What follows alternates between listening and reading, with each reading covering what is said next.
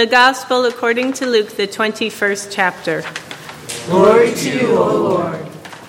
While some were speaking about the temple, how it was adorned with beautiful stones and gifts dedicated to God, Jesus said, As for these things that you see, the days will come when not one stone will be left upon another, all will be thrown down.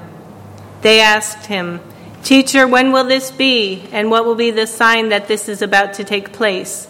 And Jesus said, Beware that you are not led astray, for many will come in my name and say, I am he, and the time is near. Do not go after them. When you hear of wars and insurrections, do not be terrified, for these things must take place first, but the end will not follow immediately. Then he said to them, Nation will rise against nation, and kingdom against kingdom. There will be great earthquakes, and in various places famines and plagues. And there will be dreadful portents and great signs from heaven. But before all this occurs, they will arrest you and persecute you. They will hand you over to synagogues and prisons, and you will be brought before kings and governors because of my name. This will give you an opportunity to testify. So make up your minds not to prepare your defense in advance, for I will give you words and a wisdom that none of your opponents will be able to withstand or contradict. You will be betrayed even by parents and brothers, by relatives and friends, and they will put some of you to death. You will be hated by all because of my name. But not a hair of your head will perish. By your endurance, you will gain your souls. The Gospel of the Lord. Praise you, O Christ.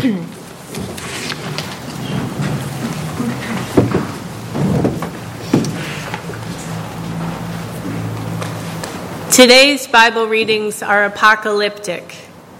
But we don't need to hear about terrible things. We are already there, right? Just listen to the news and you hear about wildfires, climate change, flooding in Venice, impeachment proceedings, and the list goes on and on. It's a historical moment for us right now in our country where everything is mixed up and stirred up, and there's a lot of conflict and dysfunction. So we don't need Jesus to wake us up with apocalyptic language. We are already woke. Jesus speaks of persecution in today's gospel lesson, which we will not face here in the United States. We do have freedom of religion still. And in California in 2019, we will not be killed for worshiping. Yet Jesus still addresses our struggles and talks about events that cause suffering. It was the one year anniversary recently of the Paradise Fires, so this hits close to home for us. Jesus reassures us with words that we still need to hear today. Jesus says, do not be terrified. Not a hair of your head will perish. By your endurance, you will gain your souls. What does endurance mean? To endure means to make it through a time of suffering, a time of trial, but endurance as a noun really has more versatility. Endurance means not giving up, having the power to last. Endurance is like stamina, the ability to sustain. So, how does Jesus cultivate that gift of endurance in us? Endurance really helps with changes in life. Any change, even good changes, bring stress. I remember when my niece was born. I have two older sisters, and the middle sister got married first and had a baby first. So her first pregnancy brought the first grandchild of that new generation in our family. And everyone was so excited that a baby was coming, and then my niece was born, and she was absolutely adorable. And we were so enraptured by her, and it was so wonderful. And at the same time, I also felt displaced. My sister now had her own family, her own husband, and her own baby. So being her sister felt less important. Her mothering was her focus. And we talked about it, and my sister explained that her love had grown, but her time and energy had not. She said to me, I have more love than I have ever felt before in my life, but my time is still finite. That's the problem. And then later on, I became a mother myself and I understood what she meant that new babies give you so much love and joy, and you have new energy with it, but there's still only 24 hours in a day. Here at Faith Lutheran, we have three new mission babies. They're one year old, we're one year into our new mission structure, and our babies' names are not cute, but they're very functional. Worship and hospitality is one mission area, F3 is another and the F's can stand for faith, friends, fellowship, fun family. Pick any F's you like. And then our third mission baby is called Feed My Flock. God has given us the best of both worlds because we're a mature congregation with a heritage and legacy, and we also have this fresh new start with one year old mission babies. Last night we had a 75th anniversary party which was technically our 76th year here at Faith Lutheran. But since we were pregnant and gave birth to babies last year, we missed the 75th party, so we had it this year as the 76th. And we have our new music director on staff, and you can hear the organ coming alive and the joy of the piano music and the choir. And today is Consecration Sunday for us. And after this sermon, you'll be able to come forward and bring these cards to the baptismal font, to the offering plates there. We fill out these cards and we donate to the church to continue the heritage and the legacy of Faith Lutheran, and at the same time to celebrate our new start. And this is our legacy here at Faith Lutheran to be both old and new, mature and fresh, wise and adventurous. If our church were in sports, what kind of athlete would we be? What do you think? Basketball, soccer, track and field? I think we would be an endurance athlete, in particular, a marathon runner. Have any of you ever run in a marathon or seen somebody run in one? When my husband ran a marathon in San Diego and I watched him, I couldn't believe how many people walk and take breaks during a marathon. They were stopping like every half hour, and I thought it would be just consistent running, good form, good pace, sticking with it. You can't do that through a marathon. You can do it for a sprint, but not a marathon.